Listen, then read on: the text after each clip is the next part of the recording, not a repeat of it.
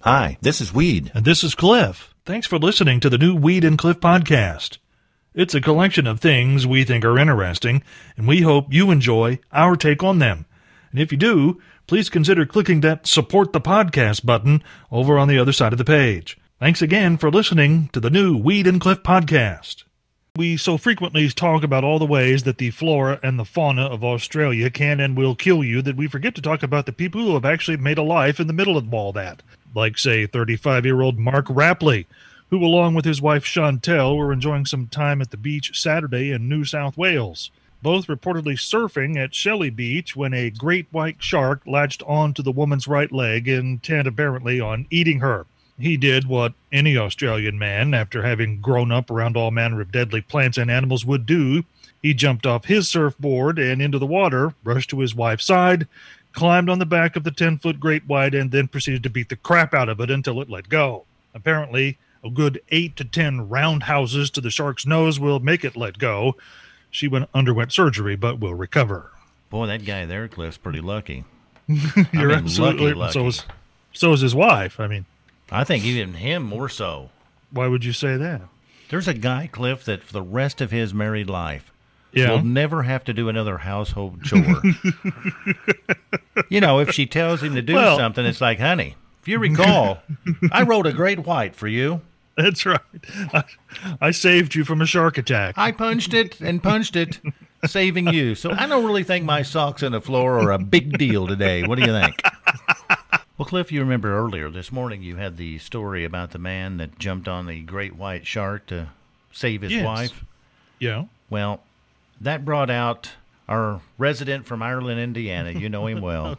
Yeah, Phil McCracken. Yes, and um, he has a little comment about that story. Oh, he Cliff. does? Yes. Okay. So here we go. Top of the morning to you, Phil McCracken. We, that woman, the shock attack's very lucky she wasn't married to you. You jumped on his back and started hitting him with your mashed potato hands. and He'd eat the both of you. Okay, all right. Oh, and you, also, Phil, you have to remember his mashed potato hands are at the end of those little bitty arms. I thought it was hurtful. The mashed potato hands, and then the um, And then lucky I- I she piled- wasn't married for you. And then you jumped in on the uh, short arms. Thanks, guys. I piled on. Yeah. yes, you did, Cliff. no good turn goes unpunished, does it, Uh Cliff? oh. Wait, wait, wait. Does that mean what I think it means? No, no, no, no, no, no. Oh, No, okay. I've heard paybacks are hell. No, no, no, no, no, no. Okay. Weedwin Ilizir Sherbatov was growing up in Canada. He, like many boys in that country, had dreams of playing in the NHL. The now 28 year old recently told a newspaper that growing up he was on the ice as much as he possibly could be, and while some of his Little League and Junior League hockey teammates are in fact now in the National Hockey League, he just didn't have the size needed to compete there, but was good enough on skates and handling the puck to play on a higher level. And since he was Jewish, he was eligible to play on the Israeli national team. And on that level, he got even more attention from pro scouts. Soon enough, one of them offered him a contract to play in the club leagues in Europe, which is kind of like a minor league kind of thing. But still, someone's cutting him a paycheck to play a game, which is, you know, a pretty cool thing but not everyone's happy about it, including some of the rabbis of the Jewish faith, because Sherbatov signed up to play in the Polish Premier League and will suit up for a team representing the town of Oświecim, Poland. Now, most Americans have no idea where Oświecim is, perhaps more familiar with what the town was called in the 1940s. Apparently, the when the Germans occupied Oświecim in World War II, they decided to call the town Auschwitz. Ironic is the word there, Cliff. I told you it was ironic. It's uh, You know, he says we've moved past all that, so he's representing.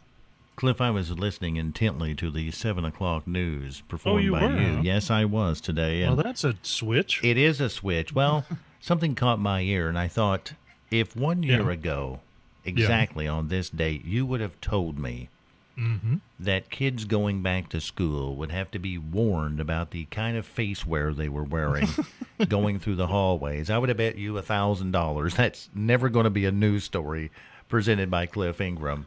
that Yep. you can't put signs and ornery stuff on your face. mask. Vulgarities, Yes. of course. You know, on- when you get to a certain age in high school, every attempt is made to wear a T-shirt or something with vulgarities on it.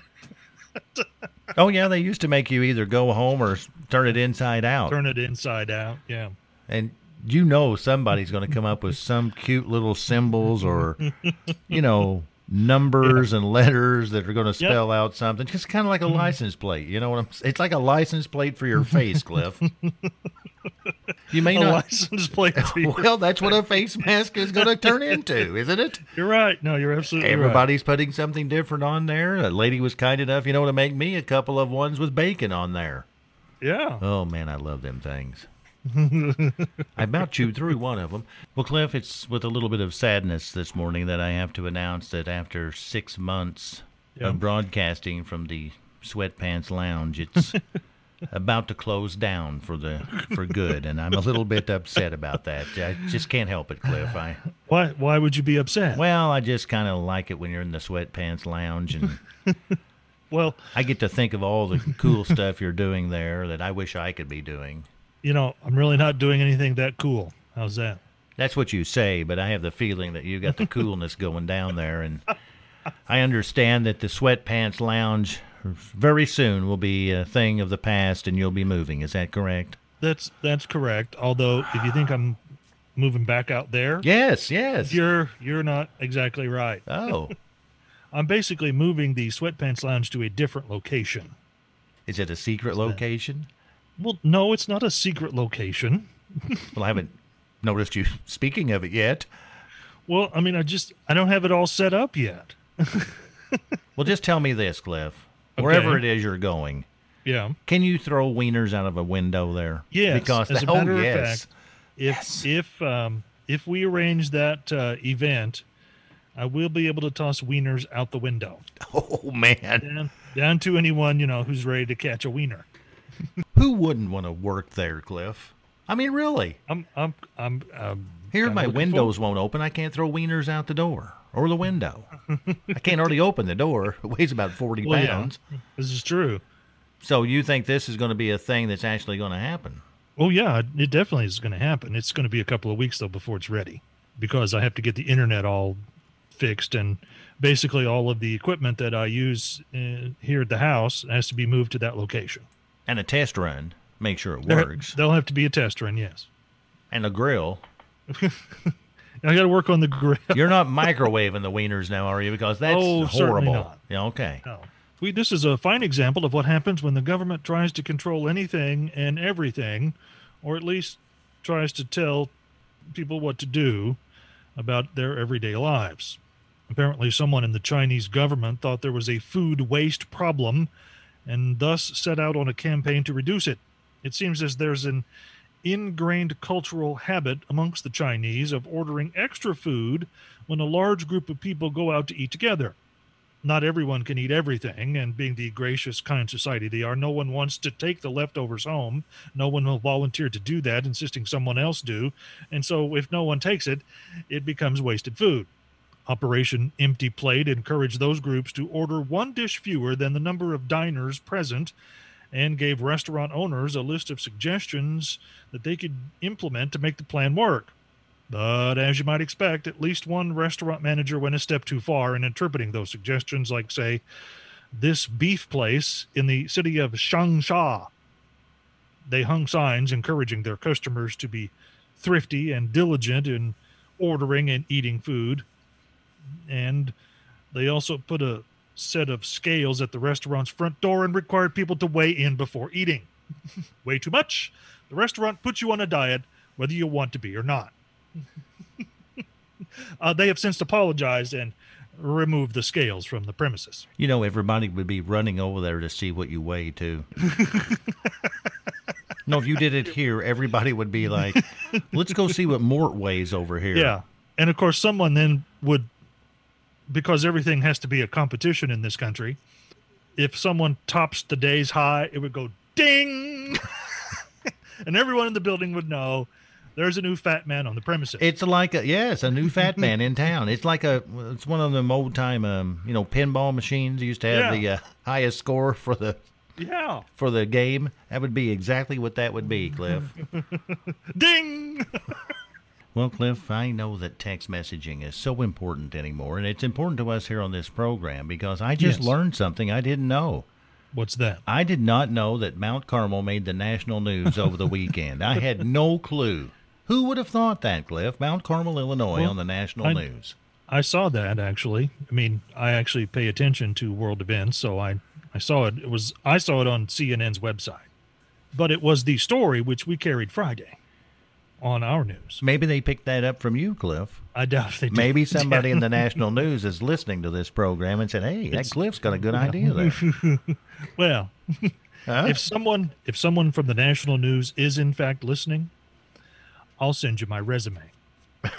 Well, you're really moving out of the sweatpants lounge, aren't you? well, Cliff, I saw this morning too, Yeah. along with that uh, notice I Yeah. just got from one of our friends in Mount Carmel Yeah. that uh, there's a march that's being planned for this coming Friday in New York City. Okay. And this giant march, they're anticipating thousands and thousands of people. It's going to be to protest the government's coronavirus response Okay. and how bad all of those folks thinks the government's done Yep. because nothing stops the spread of this virus like gathering in large groups together all close to each other Oh, I don't know. Say for like a fifty person private mini prom event. well yes and then when you get thousands of people in new york Yeah. come on people come on Yeah. well cliff i guess at 9 906 we'll play the game maybe a prize maybe punishment Wait, wait, wait, wait, wait, hold up. I thought you said that we were going to do it this hour. well i got um, Why? Why are we now not doing? I mean, we'd already set plans down. We were going to do it this hour, and now you're shuffling stuff around, and we're not going to do it until like nine oh seven or nine oh eight. well What's up with that? 906. But anyway, I did- got it- distracted, Cliff. I got distracted. and- distracted. yes, I got to uh, playing with the blinds. And You mean the blinds in the big front window, yes, it's or almost the ones that the ones in the studio? no, the ones out by the f- big front window out there, and I got Okay. behind on time. We were like sending Morse code. I To was the, kind of like doing that to over to Walgreens, Applebee's is that what there. was going yes, on? yes, I was. you were sending Morse code to Walgreens. I didn't even know you knew Morse code. well, I know uh, enough to say help. Carly Pierce, along with Lee Bryce, if I can get the words out here on the Morning Road Show. Carly Pierce. Years. 924. Well, Cliff, I'm all excited about our Take It to the Bank this morning because, well, because I'm going to let you choose, Cliff, between two want me different to things. choose? Yes. Okay. Here's the options that we have this morning, as bad as they Okay. are pineapples or underwear. It's up to you, Cliff. I can choose pineapples or underwear. Either one. I, I, I'm. I'm I'm fine with both. Well, you know, I'm going to go with underwear. Underwear it is. Okay. Sounds like a Jeopardy question. I'll take underwear for 400. Yeah. and don't forget to phrase your response in the form of a question. Exactly right. Well, all right. What is tidy whities? Time now for Take It to the Bank. And today's topic yes. underwear. Right. The underwear companies, Cliff, suggest that all of us swap out, and that's their words swap out your old underwear and get a new pair at least every six months. 85% Yeah. of people who responded to the survey said they don't know how long they've owned the pair of underwear they have on. Okay. I'm wearing a pair of Cliff back from the days when Alf was still on TV. I label them on the label, whatever's popular. I just got rid of my Gunsmoke ones not too long ago. 13%. Wait, wait. What? So, so the Alf show was on. The last show was on the air in 1990. So Yes. it's more than 30 years. That's right.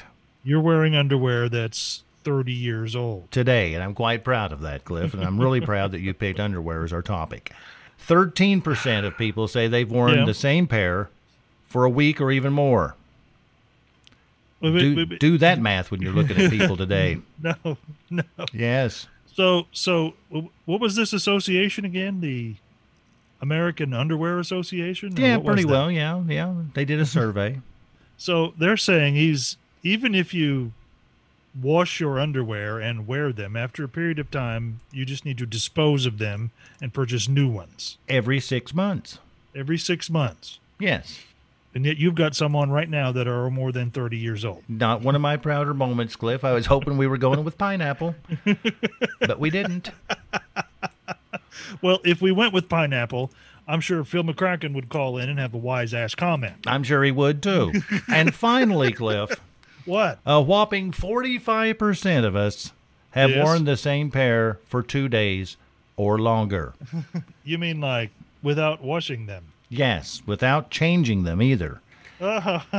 and I beg to differ a little bit here, Cliff, Okay. because if you've worn the same pair for several days, yeah. I'm betting Yeah. it's going to and it's going to undergo some changes, if you know what I'm saying. But all of that, I mean, coloration type. well, thing. whatever.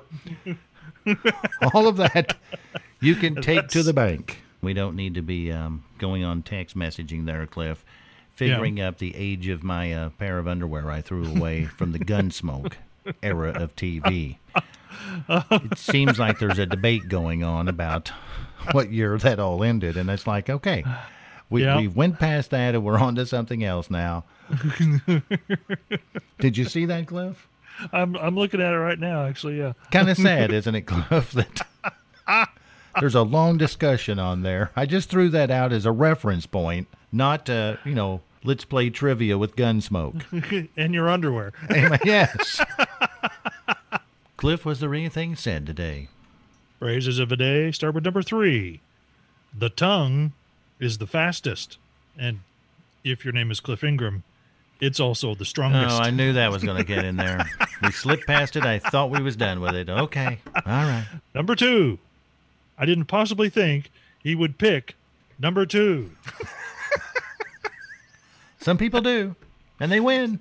Well, yeah, they do. And the number one morning roadshow phrase for today is really kind of advice that you need to watch what you put on your mask because it could end up being a license plate for your face. Well, if you think about it, Cliff, yep. you can put just about anything on there. Yep. Well, unless you're in school, then you can. then you can't. No vulgarity, please. No, please. If there's something you'd like to hear us talk about, go to weedandcliff.com and click the Contact Us button and send us a message. Thanks again for listening to the new Weed and Cliff podcast.